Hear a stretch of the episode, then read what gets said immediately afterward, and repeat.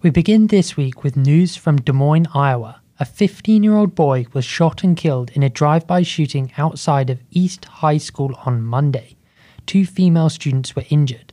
The boy, Jose David Lopez, was not a student at the school and is believed to be the intended target of the violence, according to ABC News. Bringing you the news you need to know, I'm Finn Birnie, and this is 5 Minute Front Page.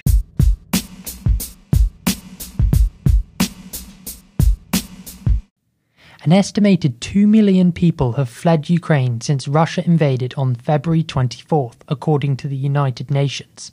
A majority of them have gone to Poland, with thousands of others going to Hungary and Slovakia, per the BBC. Many Ukrainians are still in danger as Russia continues to bombard the country. Ukraine said that the Russian military destroyed a children's hospital in the southern city of Mariupol, according to NBC News. On the other side of the border, the New York Times reported Wednesday that over 13,000 Russians have been arrested for anti war protests since the beginning of Russia's invasion of Ukraine. On Sunday alone, 5,300 people were arrested across the country. This comes as Russia enacts new laws in an attempt to control information, including a law threatening up to a 15 year prison sentence for anyone spreading, quote, false information, end quote, about the invasion online. NBC reported on Tuesday that Florida Governor Ron DeSantis will likely sign a new law dubbed the Don't Say Gay Bill. The law, which upon DeSantis' signature will go into effect on July 1st, effectively bans any sort of curriculum surrounding gender identity or sexual orientation in the classroom.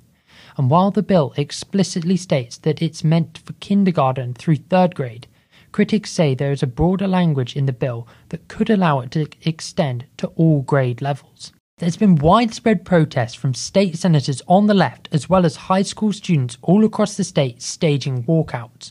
One student told NBC that he was suspended indefinitely by his school for handing out pride flags to fellow students. Despite this outrage, DeSantis doubled down on his support for the bill on Monday, saying, quote, we're going to make sure that parents are able to send their kids to kindergarten without having some of this stuff injected in their school curriculum. End quote.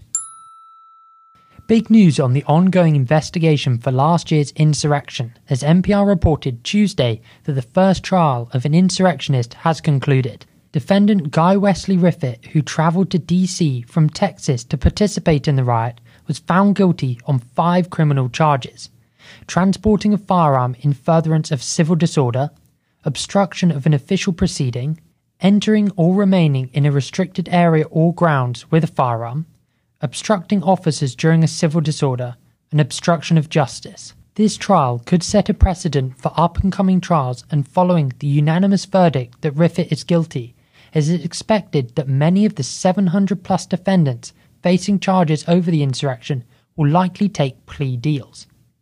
In other insurrection news, NPR also reported that Enrique Tarrio, the leader of far right neo fascist group the Proud Boys, has been arrested and charged with conspiracy. While he was not actually at the insurrection, the Justice Department said that Tarrio, quote, conspired to corruptly obstruct, influence, and impede an official proceeding, the certification of the Electoral College vote, end quote, and played a large role in the actual planning of the insurrection. The COVID 19 pandemic has widespread effects on nearly every aspect of people's lives worldwide. And on Tuesday, the New York Times reported that one of the effects is, quote, reading crisis. Young children have spent months outside of the classroom over the past two years, and studies have shown that around a third of children in the youngest grades have fallen behind in reading benchmarks. While this issue has had a devastating effect on nearly every demographic, it has been especially prevalent among black and Hispanic children, and studies are showing that high poverty areas are taking the biggest hit.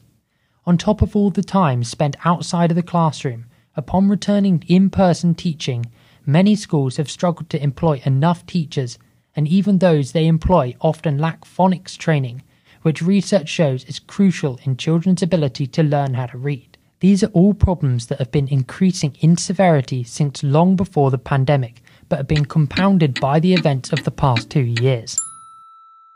And finally, Batman has returned to the big screens with Matt Reeves' depiction of the iconic vigilante.